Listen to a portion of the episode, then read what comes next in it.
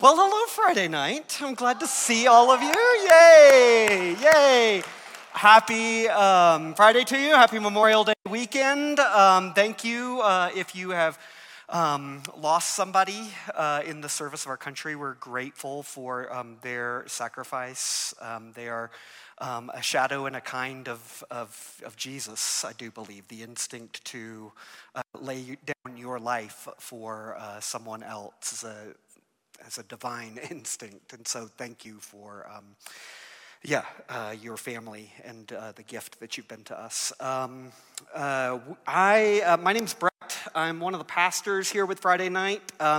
We are continuing in our series on the identity of God. Go figure, we're talking about God when we get together at church. And we've been trying to dive into kind of the nitty-gritty of what can we say with confidence about who God is. And in this third leg of the series, we are exploring probably the most mysterious way that God meets us, the most immediate way that he meets us.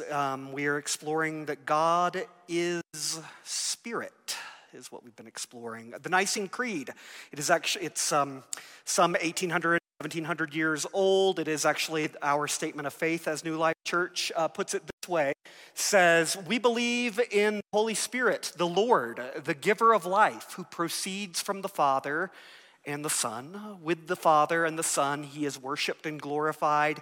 He has spoken through the prophets. Tonight, we want to kind of home in on that last phrase, is what we want to talk about.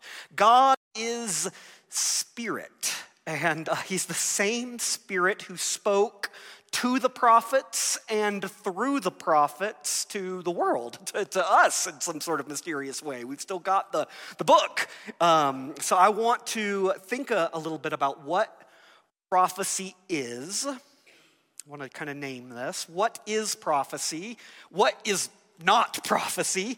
And kind of explore how prophecy works, because I think once we get once we name a few things and get a few things clear in our mind about the spirit of prophecy, we're going to have a little bit clearer picture on what life is all about.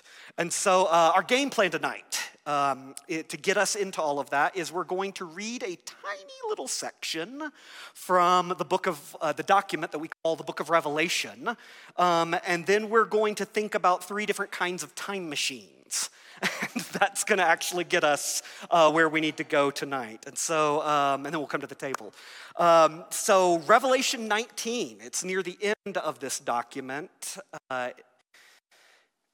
John, who's recording this, he says, "Then I fell down at his feet to worship him." This is an angel. But he said, "You must not do that. I am a fellow servant with you and your brothers who hold to the testimony, the witness, the martyria of Jesus. Worship God," for the martyria of Jesus. The martyria of Jesus is the spirit of prophecy. Lord Jesus, I am disheveled and discombobulated and running on fumes, and so we need you to speak. So Spirit, we have gathered together as your church, and we believe that you are not a dead God, you are a living God. You are a God who can and does and will speak tonight. And so together as your church, we say, come. Come, Holy Spirit, and speak to us. We need a life word from you. So speak, Lord. Your children are listening. We pray these things in the name of the Father and of the Son and of the Holy Spirit. Amen. There's a lot of crazy stuff going on in the final book of the Christian Bible. Don't worry, we're not going to talk about it at all tonight. So we're not, really. If you're looking for Revelation, you're going to be disappointed. Just warning. Some people are like, yes, you mentioned Revelation. There have been, up to this point in the book, there have been dragons and demon locusts and a seven-eyed lamb that's like difficult to get glasses for, I would assume. And like the sun, it would be terrible to be myopic and have seven eyes, wouldn't it? The sun has gone as dark as hairy sackcloth earlier in the book. I always like that part. John of Patmos, he has crafted this unbelievably complex and sophisticated document.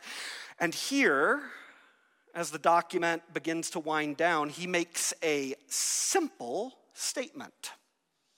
It's a really complex document. And here's a simple statement. He says that the testimony of Jesus, the witness of Jesus, is the spirit of prophecy. The word right here that I kind of untranslated there is marturia. It is the root from which we get the word martyr, actually. But it's just the word witness is what it is. Like in a trial, the jury, some of us are caught up in a particular trial. I will not name what trial it is, but some of us in the room are into it. Like in a trial, the jury hears the witness, the martyria of the person who takes the stand. There's a witness who has a witness. You know, the testimony of some person. That's the word. He says that the witness of Jesus is the spirit of prophecy. It's the exact same kind of sentence, simple sentence, that says, Dr. Pepper is a soda. It is, like, the sentence is a definition sentence. Like, someone walks into a grocery store and says, where's your Dr. Pepper? That'd be a really rude person, wouldn't it? I had this picture of, where's your Dr. Pepper? Like, well, it says, Dr. Pepper is a soda, and so it's on the soda aisle. Great! Oh, and I was hoping to pick up some prophecy, too, while I was here. Okay, well, prophecy, no problem. Prophecy happens to be the witness of Jesus. That's the spirit of prophecy. And so what you're looking for is on the Jesus aisle over there. That's the kind of sentence that this is. There's a lot that is complicated about the book of Revelation and about the Bible, but this sentence isn't part of it. The most important thing about prophecy, the animating wind within it, the divine breath speaking through it, the most important thing, the spirit of prophecy, is the martyria of Jesus. John uses this martyr root 19 times in the book of Revelation. I guess we are talking about Revelation a little bit. The way he uses this word is actually the reason why we associate the word martyr, which literally means witness. We associate the word martyr with death, is because every witness, every martyrs, who has a martyria in the book of Revelation, is somebody so in love with truth that they are willing to die for it. This picture we have in Revelation. Somehow, some way, what we witness when we gaze at Matthew, Mark, Luke, and John, when we gaze at Jesus, especially in his martyrdom, in his love, willing to die, that is actually the true heart of all prophecy, is what's being said here, which is really weird, I just have to say, because I grew up in church, hearing the way that people talk about prophecy and prophets and, you know, all the stuff. I could have sworn that the definition of prophecy that would be, like, acceptable would need to address past, present, and future. Am I right? Like, I would have sworn that any, like, capable definition of prophecy needs to have time somewhere in it, right? So let's talk about time for just a little bit and see if that gets this any clearer, how prophecy works, what prophecy is, how life works, what life's all about. And I don't know of a more fun way to talk about time that can get really conceptual and boring. The most fun way to talk about it is with time machines, right? We all like time machines. So three different kinds of time machines we'll talk about. The first, of course, must be this kind. Back in, oh, there it is! this must be the first kind of time machine, because back in my day, they built time machines out of novelty cars. That's what they did. Not hot tubs, not magical necklaces, DeLoreans. Man, those are some fine movies. My goodness. 1.21 gigawatts. You know, great Scott. If we start quoting right now, we're just going to keep going. If you have never seen Back to the Future, the car can move forward and backward in time, and you can really mess things up quickly. There, I just summarized it for you. It's also really amusing to watch model cars get set on fire. I love that part. Does anyone else just love that part of the movie when he's got all the things set up? The plot of the second Back to the Future movie involves Michael J. Fox going to the future and getting the sports almanac. And suddenly he has in his hand this book full of the final scores of future sports games. Man, who's gonna win the Super Bowl next year? Let's look right here. Oh, it's the Patriots again. Gosh. Hate that. This is the kind of thing that gets emphasized a lot of times with prophecy, that God gave some sort of foresight, farsight, future sight to some people way back there in the past. And they wrote down some information about an already established, already written future. We should name what we normally think about with prophecy a lot of times. We tend to think of prophecy as reading history of the future or from the future. The history of the future or history from the future. It does happen. Sometimes. I think some Christian teachers oversell how much it does happen in the Old Testament. This is me just being your pastor and trying to be honest and not be like, hey, they swindled me. I thought there was more in here. There are a few times that the prophets of Israel, that was Kermit the Frog. Did you guys notice that? If I don't call me out, who's going to? Some of the prophets from the late Iron Age did predict something that was coming in the future. There are moments in the documents that we call the latter prophets. The prophet Micah was right. The Messiah was born in Bethlehem. He was right. Like, you could look it up in an almanac, you know. The prophet Jeremiah was right. Solomon's temple was destroyed. Jesus was right. Jesus was a prophet, by the way, if you didn't know. He predicted the destruction of Israel's second temple, the rebuilt temple. And he was right. It was destroyed. Just a couple of, within the generation that he was living in. We don't exactly know how these predictions happened. We're not given whether it was a dream or a vision or a sports almanac, you know, maybe a golden sports almanac comes down from heaven or something, you know, or like that. I don't know if that was anyway, I'm gonna keep going. Or maybe it was just some sort of inexplicable clarity that they had about how things are gonna go. I don't know. But prophecy is not, in the scriptures, prophecy is not primarily about figuring out the future. When we're talking about the spirit of prophecy, someone who is obsessed with finding out the future, that's not a prophet. That's a fortune teller. That's like Nostradamus. That's not a distinctly Christian category even, of like, I'm just looking for the future. What makes it distinctly Christian is that the biblical prophets, they do have some insight into the future. They're finding out about that because they're finding out about something else. And they find out about the future with it. Actually, predicting the future is like the least interesting part about prophecy in the Bible. We could say it this way. Prophecy is more than just like skipping ahead in history's story. Prophecy involves the meaning of that story is what we're talking about when we talk about prophecy. Let's get clear. And that actually brings us to our second time machine. And it's honestly one of our favorite time machines. We all do it. It's based on the technology that we all carry one of these time machines in our pockets, actually. It's a video camera.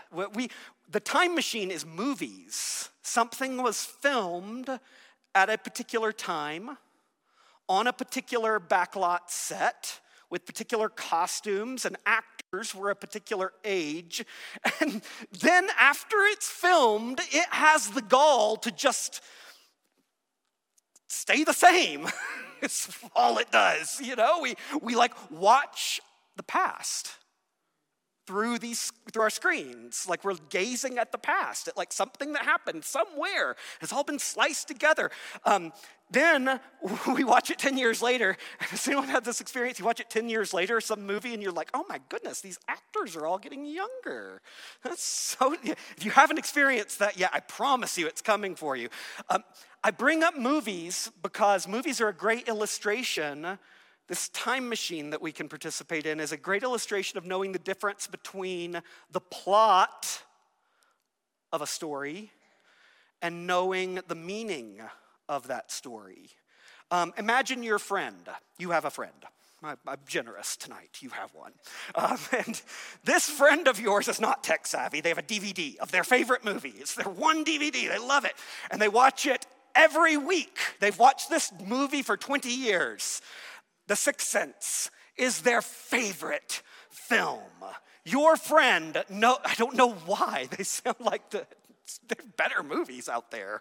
But your friend knows the plot of The Sixth Sense backwards and forwards, knows every beat, knows every scene, knows what comes next. That event leads to this event, and then they're going to end up in this conversation, and they know all the lines. I see dead people, and it's really annoying. Could you just shut up while I watch the movie? But you are a good friend.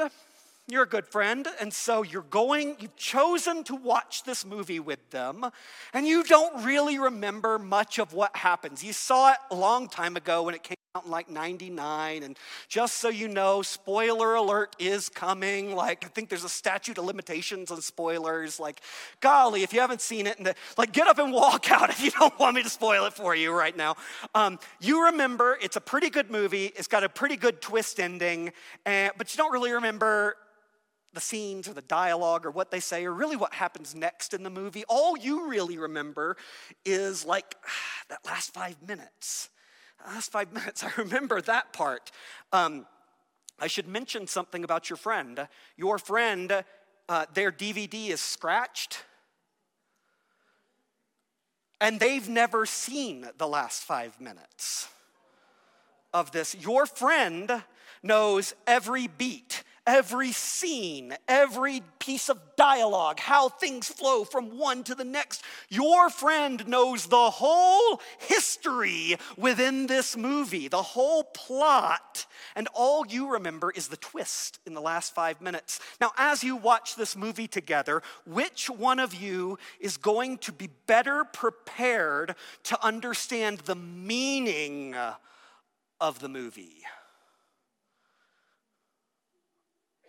You're going to be watching it, and you don't really remember what comes next, but I'm in on the secret.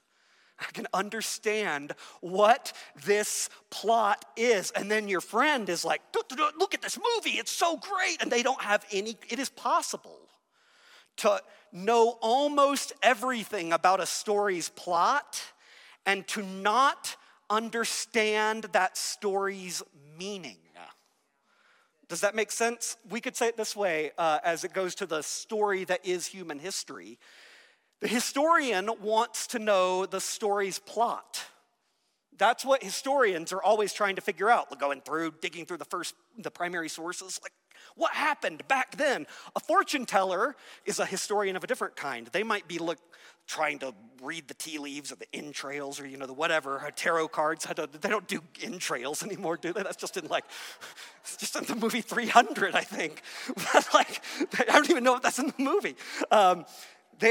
They're trying to discern the plot of the future. But everyone's looking for the plot, the events, the raw, brute facts of what happens. The prophet wants to know the meaning, wants to know that meaning is coming from somewhere, wants to know the story's author, is what we would say.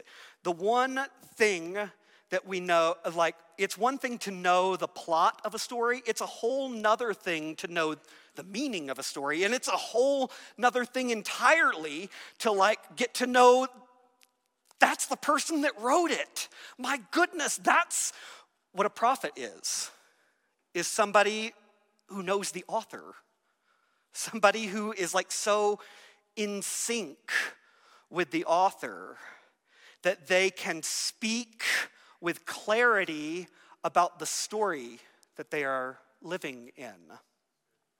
They can speak truth or insight or challenge or comfort because they know the heart of the author.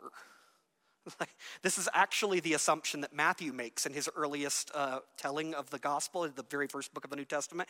The prophet tells us something about the author, and I just want to address this because if you've ever tried reading the New Testament through, you've probably read this and you probably scratched your head, maybe made you think.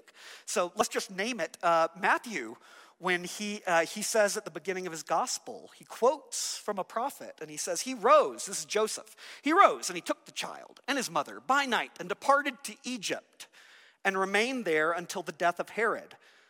This was to fulfill what the Lord had spoken by the prophet, out of Egypt I called my son. This is where I'm afraid some teachers have, like, overplayed their hand with, like, saying how much of the prophets is actually predicting stuff. Because the really tricky part about this, if we're just reading the Bible here, is, like, in the scroll of Hosea, where this is found, Hosea's not talking about the future when he says this. Actually, in context, you can go ahead and put it up there. In context, Hosea's actually talking about the past. Like, Hosea is in the year, 700, 800? And he's looking back in time from there. He's like, when Israel was a child, this is God talking through the prophet. When Israel was a child, I loved him. And out of Egypt, I called my son. Like with Moses, those sorts of things. The more they were called, the more they went away. They kept sacrificing to the Baals and burning offerings to idols. I just want to make the note right here that Hosea isn't looking forward. Hosea's looking backward. Hosea isn't predicting the future. Hosea is actually describing the past right here. But for Hosea and Matthew, it is not a question about time. It's not a question about past or future. The question is about the author. It's what is God like is what's driving both of them. And so Matthew has been so dazzled by the events that he has seen play out in front of him in Jesus. This man was dead and he's alive. This man is God. My goodness, this man is ascending. Now I'm energized by, it feels like the power, the presence of this man is somehow within me and knows me. Like, Matthew is trying to help his readers to rewatch a movie that they have all seen 100, 200, 1,000 times. These events that everybody knows. And he's saying, okay, now watch this. Okay, watch this part. Now see that part? Like this part in Hosea where God calls his son, the children of Israel. With Moses, he calls them out of Egypt. Watch this. Okay, do you see it? The child Jesus is being whisked away into Egypt. And now, watch this. Okay, now he's coming out of Egypt. You don't get it? It's like, well, no matter how you slice this story, God's invading Egypt. God's invading the land of darkness. God is coming to rescue us from chains. That's what God is like. God did it that way back then, calling Israel out with Moses. But get this. God is always doing this. God is always retracing our steps like a bloodhound, following us into Egypt to rescue us. How do we know? The witness of Jesus. The martyria of Jesus. You look at Jesus. That's what the author is like. He's always been doing this kind of thing. This is the kind of story he always tells, even if it means going into Egypt himself, writing himself into the story and doing it. Suddenly, the story of Jesus is something like so big that it kind of like swallows up time even. It's like, Hosea said, out of Egypt I called my son. Well, that's about the past, bro. No, it's about what God is always like. It's not about the story back then. It is about the author of the story and the story that he is writing in all of our lives right now. This is the kind of story he tells. This is the kind of thing he does. And that brings us to our third time machine. It's a time machine that I actually, none of you have it in your pocket.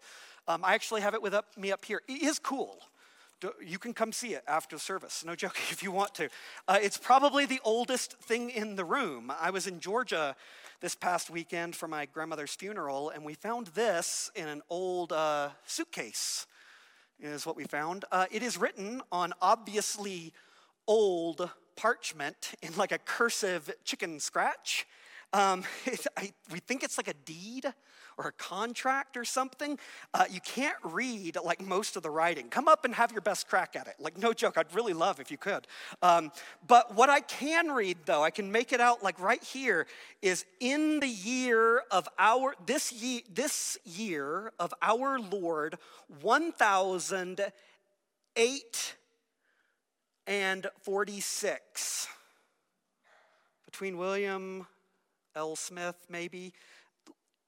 Talk about a time machine. This document that I have in my hand, you can come touch. Like, it has traveled 176 years into the future from the year 1846. Like, that's crazy. That's crazy. Like, it was originally written by someone to show to someone to prove something. Thank you. That's what we can say about this document. But everyone who was invested in this document is gone. The person who wrote it, the person who showed it, the person who saw it. Like, they're all gone.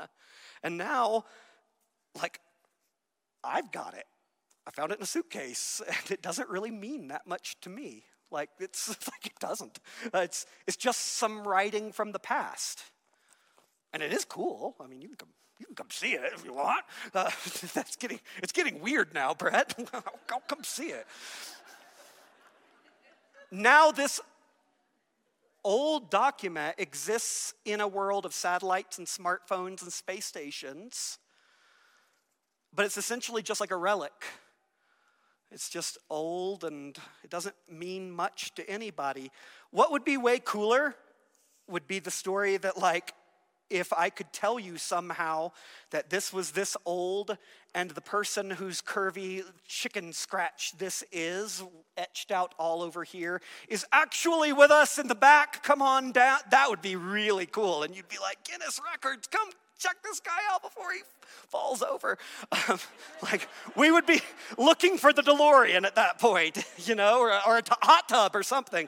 You know, the most interesting thing about prophecy is not the time aspect of it. The most interesting thing is that the story has an author that is still alive. That's the really interesting thing about prophecy, is that the one who spoke through the prophets continues. He continues. He has not passed away. He has not faded. The one who spoke is still speaking. Though he's still living. He's still doing the same eternal love who animated the prophets is still chasing us into Egypt and calling us out. The author lives. That is the character of the person who wrote it, is the most interesting part of prophecy. And I want to There's a lot we could say about like practically. Maybe we can do this at some point, talking about practically what prophecy looks like. And we do need to be, I think, speaking prophetically into our culture.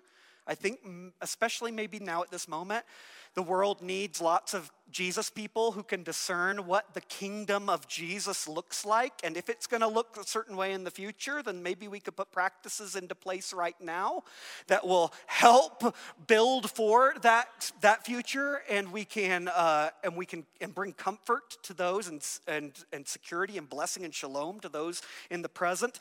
Yes, there's lots of that, but I want to tell you and wrap up with this, that the most prophetic thing that you can say to anybody in our culture, in your house, at work, at school, the most prophetic thing that anyone of us can say to anyone else is that Jesus loves them.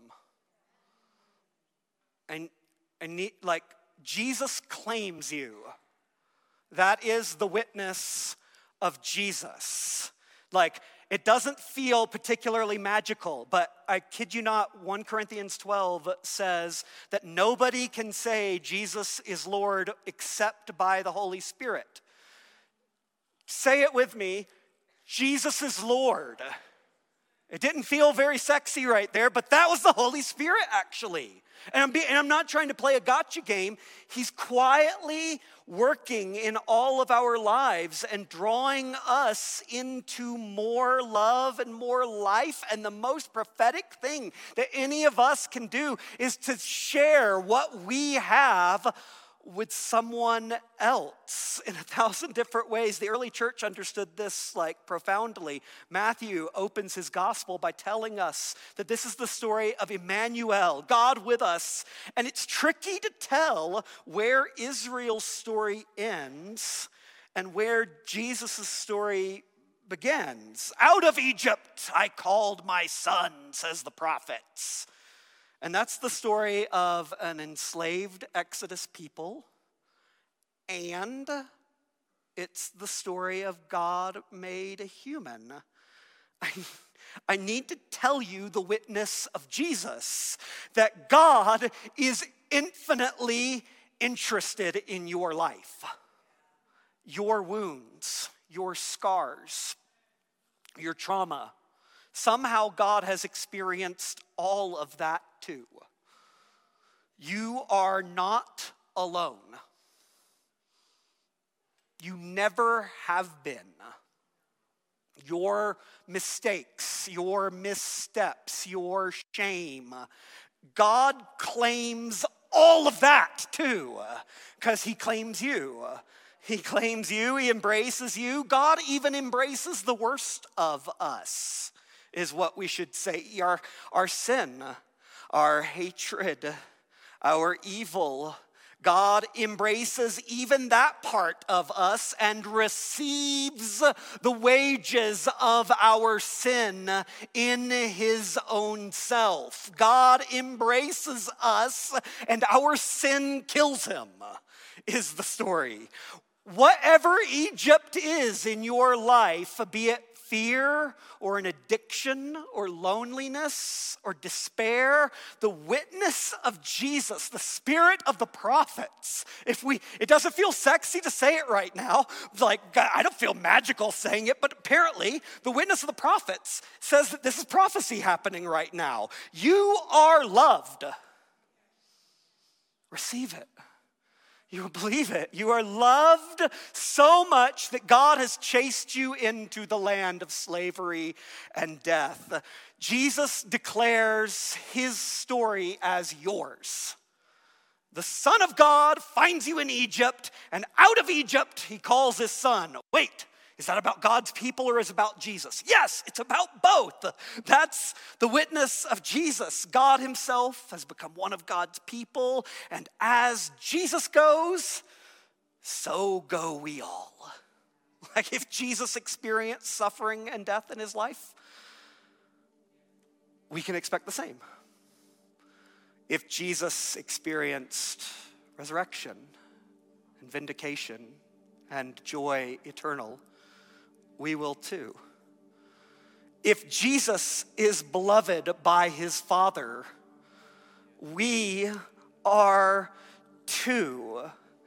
This evening, hear the word of the Lord. Jesus asks you to believe him, to take him at his word when he says, my story is yours.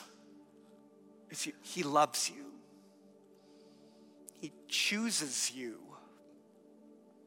He's sharing his life with you. When we speak prophecy into each other's lives, this is the essence of what we're trying to remind each other of. Like, we're not trying to predict the future for each other, or you shouldn't be.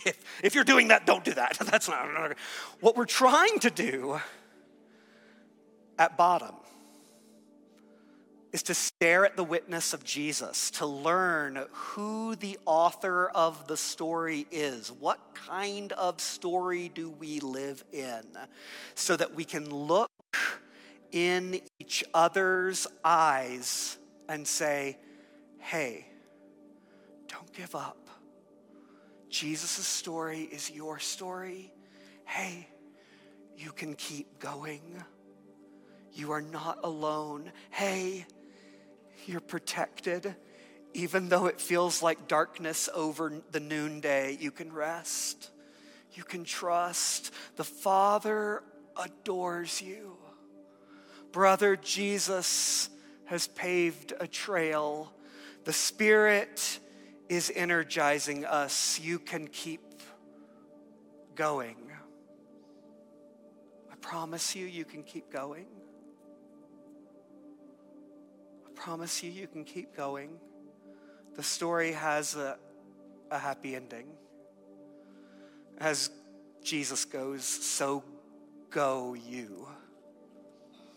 That's the witness of Jesus. It's the spirit of prophecy. And so, Jesus, we're grateful that you love us. And that you have not left us alone. You've put us into this room at this moment. And you surround us with family, with friends. We ask that you would give us the courage to be vulnerable and open up and receive love. I ask for my friends right now who feel like that they have no idea anything about spirituality or God or Jesus or anything like this. It just feels hokey. It feels like misdirected energy. I ask that you would speak to them in exactly the way they need to be spoken to this evening. We ask that you would do that for all of us. That you would come and nourish us, encourage us, feed us. I'm going to invite you to stand. You can go ahead and prepare your communion elements. If you do not have communion elements, we have a couple of servers. If you could raise your hand, they'll try them to you. Make your way into an aisle maybe. That could help them get to you more quickly as well. This is the climax of Christian worship that we regularly come to again and again, like the tables that we really eat from. The church has long recognized that God really is meeting us in this moment. God really does meet us in what feels a little unsexy, a little hokey, a little like, oh, the Spirit can't be involved in that. Maybe with your elements, you could open your hands this evening and just, I'm going to give you a moment, maybe just invite the Spirit to awaken the parts of you that are asleep in this moment.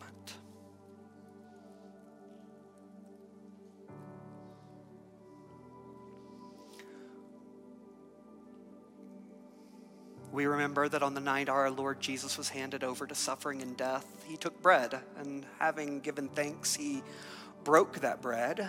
You can break the wafer, and he shared it with his disciples, with those who would learn from him, with those who are following after him, with us. Jesus is here somehow, and he's giving us what we need. And he says, take, eat. This is my body, and it's for you. I'm giving, I don't have anything else to give. This is me, and I'm giving me to you. Do this as often as you eat it in remembrance of me. And so, Jesus, we remember not just the past, and we don't just anticipate the future. We look at this moment right here, and we say, thank you that you are the God of humble, selfless love, who's always pursuing us, mending us, wooing us. And we say, get that life into us. We need it. We want it. We can't supply it for ourselves. Thank you that you give it. You may receive the bread.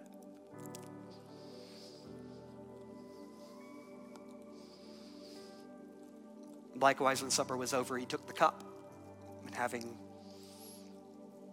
poured it, he shared it with his disciples, with you. He loves you, and he shares it with you, and he says, drink this, all of you. This is my blood of the new covenant, poured out for you and for many for the forgiveness of sins. As often as you drink it, remember me.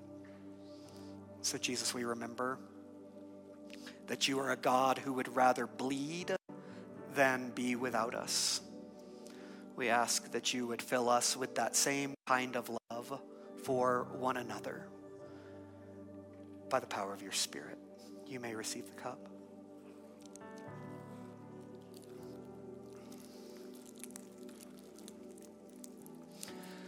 So, Jesus, we love you. We sing praise to your name. Thank you for meeting us at the table, Jesus.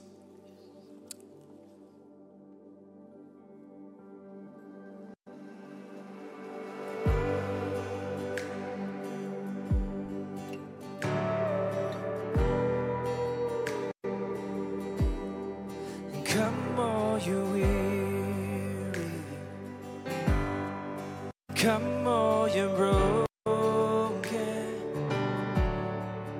Rest in the Lord, come be restored at the table. Bring all your sorrows, cast down your burdens, trade them for joy, and lift up your voice at the table. Thank you, Jesus. It is finished. And death is defeated. We have the seat at the table. Hey! Thank you, Jesus. Yeah. Fully accepted. Forgiven, you covered us in, called us a friend at the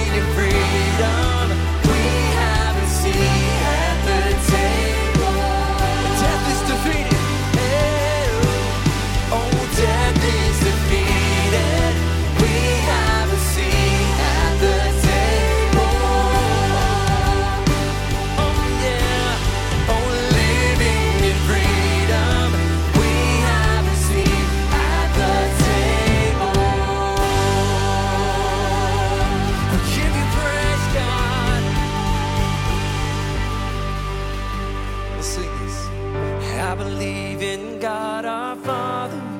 I believe in Christ the Son. I believe in the Holy Spirit. Our God is three in one. I believe in the resurrection, that we will rise again. For I believe in the name of, we sing. I believe in God our Father. I believe in Christ the Son. I believe in the Holy Spirit. Our God is three in one. I believe in the resurrection, that we will rise again. For I believe in the name of Jesus. I believe in God our Father. I believe in Christ the Son. I believe in the Holy Spirit. Our God is three in one. I believe in the resurrection, that we will rise again. For I believe in the name of